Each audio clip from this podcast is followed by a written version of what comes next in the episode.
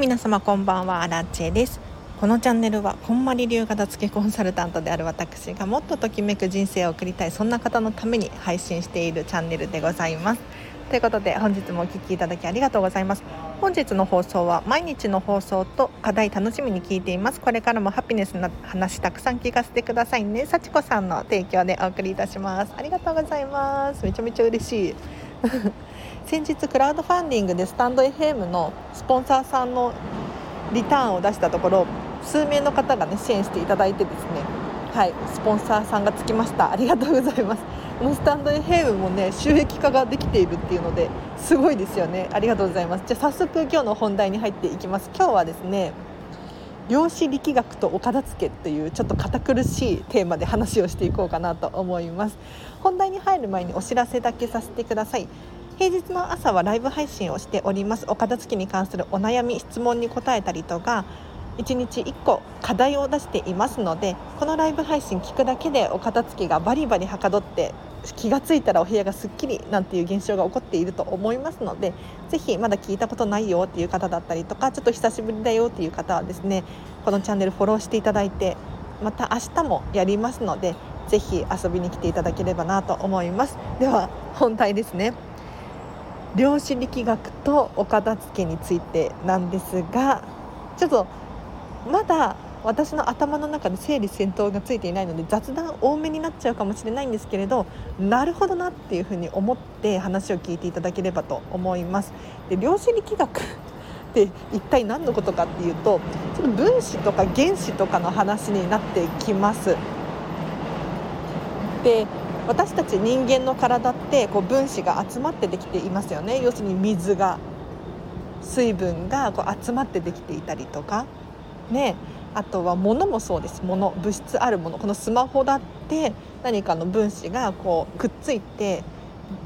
物質として見えている。お部屋の中もそうですね。お部屋の中にあるものもそうなんですけれど全てのものが世の中にあるものが分子原子で成り立っているわけですよ。でさらにこれが深いところで言うと音だったりとか匂いだったりとか味とかも要するに私たちが分子原子を取り入れて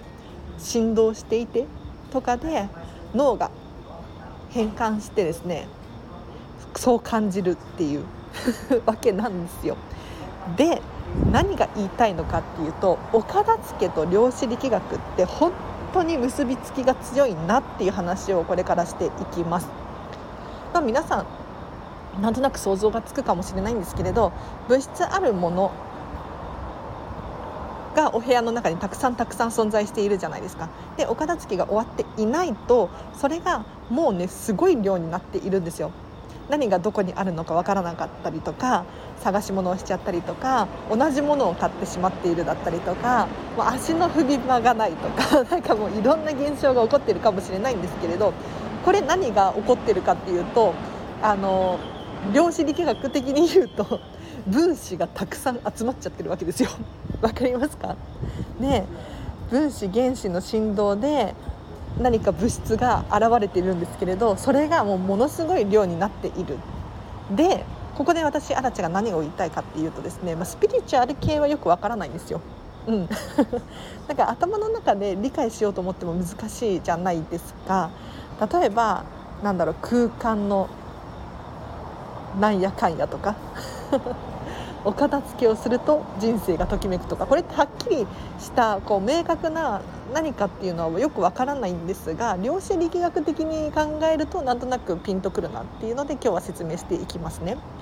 で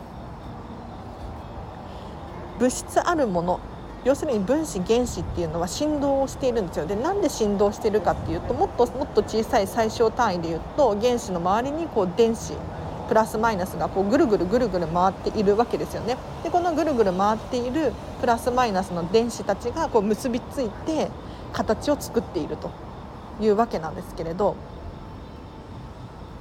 ここでちょっと気になるのが波動だったりとかっていう言葉になってくるんですよスピリチュアル系でいう。波動って一体何かなと思ったら私荒地的には振動だなって思うんです。物が揺れている振動。これがいつの間にか人間にも伝わってきている。伝わってるかな？難しいですねだいぶ。今日の放送意味わかんないかもしれないんですけれど。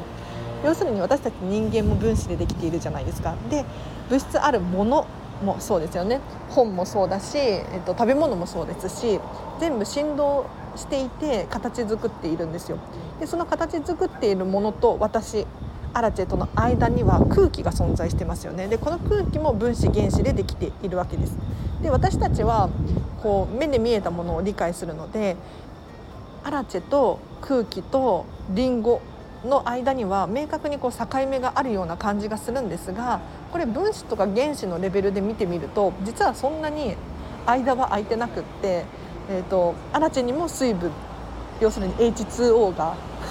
流れているし空気中にも H2O があってリンゴにも H2O があるこれがたまたまリンゴであって空気中にあってアラチェの中に流れているだけであって明確な差ってさほどさほどないんじゃないかなって思ったんですね。でお片付けをするとじゃあどんな現象が起こるかっていうと物物質あるものをですね少なからず捨てていくんですよね。手放していく作業になってくるんですよ。でお部屋の中がちょっと物の量が減るとかすっきりするだったりとかちょっと可愛くなるだったりとか美しくなるとか。要するにときめいてくるんですけれど 物がなくなるとどんなことが起こるかっていうと変な話をしてもいいですか？だいぶ変なんですけれど波動が変わるんですよ。アラチェはスピリチュアルでピンとくるタイプじゃないのにちゃんとしっかり説明していくんですけれど波動が変わるって何のこっちゃっていうことなんですが要するにお家の中で今まで振動していた物質あるものたちがガラッと変わって要するに手放していくことによって個々が持つ振動数がこう変わってくるんですよね。これ伝わってるかな？あの物ってなんか振動数が違うらしいんですよ。それはそうですよね。あの酸素。酸素は O でしたっけ？O O2 かなんかな？で水素。H だったりとかするじゃないですか。この周りに回っている分子たちってあ原子たちの周りに回っている電子ですね。プラスマイナスの数って違うじゃないですか。そうすると振動数も変わってくるわけですよ。でお家の中の物質あるものを手放すことによってお家の中の振動数がガラッと変わるはずなんですね。でお家の中の振動数が変わると何が起こるかっていうと私たち人間の体も分子原子でできています。だからお家の中で今まで存在していた振動と変わるわけですよ。周波数が。だから絶対何かしら人間の体にも影響が与えられるっていう。伝わってるかな？これ超難しいな説明が。で私もしっかりと理解してきてないので私のアラチェの言葉にするのが難しくなっちゃってるんですけれどでもアウトプットをしないと脳の定着につながらないので頑張って頑張って伝えていますがこんなちょっと想像してみていただいてですねお片付けするとちょっと面白いかもしれないですね。うん、なんかねお片付けもっとやろうって思いました。要するになんかこういう人間になりたいなって思う想像があるとするじゃないですか。理想があるとするじゃないですか。じゃあそのお家に住んでいるのはどんな人間なんだろうかっていうふうに考えることができるんですよね。今まで通りの生活をしていれば今まで通りのお部屋がぴったりなわけですよ。そうじゃなくって私たちが目指すのは理想の暮らしなのでこの理想の暮らしに住んでいる私ってどんな言葉を喋ってどんなお洋服を着て誰と一緒にいるのかっていうのを想像するとですね自然と持っている持ち物だったりとか食べるものだったりとかが変わってきます。で持ち物が変わったりとか食べ物が変わったりすると要するに振動しているから物質は。これが自分の中に流れている振動数が変わってくるんですよ。だいぶ怪しい話してるけどこれ量子力学の世界なんであのちょっと科学的な話になってくるんですがいや面白いんです。だからこういうふうにちょっと物事を考えると余計にお片付けしたくなるかなと思ってちょっと今日は話をさせていただきましたがいかがだったでしょうか？ちょっと何を言いたいのかさっぱり伝わってないかもしれないんですけれど要するに物は振動してるっていう話です。で私たち人間も最小単位で数えるともうね水分だしなんだろうタンパク質だしカルシウムだしとかなんかいろいろなんですよ。うん、で私アラチェもそうですけれど生まれて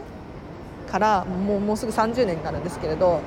この30年間の間でもう私を作っている細胞って何度も何度も入れ替えが行われているわけですよね。だから生まれてからアラチェだった細胞たちはもうアラチの中にはほとんどいないんですよ。でもなぜか私は私のことを荒木千恵だと思い込んでいるし なぜか記憶があるっていう。不思議ですよね。だって脳だってずっと同じ細胞でいられないはずなんですよ。ここはもうね、えーと、死んだ細胞が体から出ていって新しい細胞が作り出されてっていう循環をしているはずなので。ででですよ。何を食べて何を喋って何を聞くのか。もうこれ本当に大事だなと思ったんです。今日量子力学の本を聞いていて。そう Audible で聞いてて後でちょっとリンク載せておきますね。これめちゃめちゃ面白かった。すぐ読み切っちゃいました。え、っとね量子力学的習慣術っていう本なんですけれどお片付けの話は一切出てこないですよ。お片付けの話は一切出てこないんですけれど例えば私たちがしゃべる言葉だったりとか聞く音だったりとか、まあ、食べるものもそうなんですけれどこれらによって人間ってかなり影響されているっていう話が書かれていました。ちょっとねなんか科学の本なはずなのにちょっとスピリチュアルっぽいっていうのかな。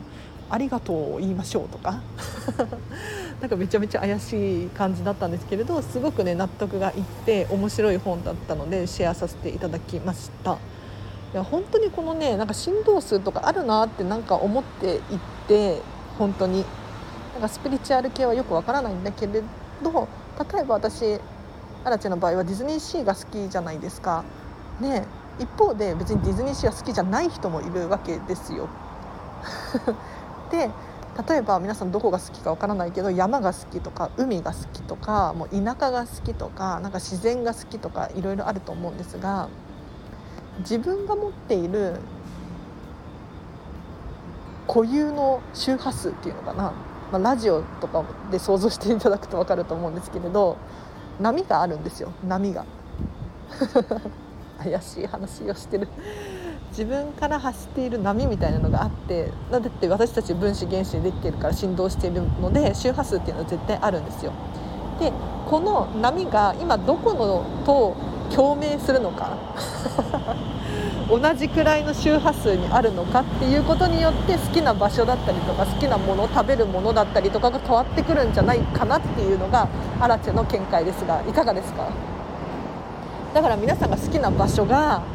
なんかちょっとどす黒いような汚らしい場所だとちょっと自分自身の周波数が落ちている可能性があるありますよねいやわかんないけど。一方でなんかちょっと天国のような美しい音色が好きとかだと周波数が上がっている可能性もありますよね。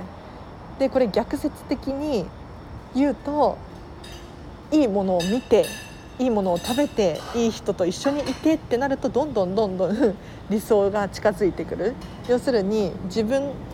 がその者たちに合ってくるっていうのかな。周波数がこうつられて上がってくるみたいな感じで。何言ってんのか分かんないけど。そうイメージを持ってもらうといいかなと思います。ではちょっとスピリチュアルっぽいけれどこれは量子力学の世界の話なのであの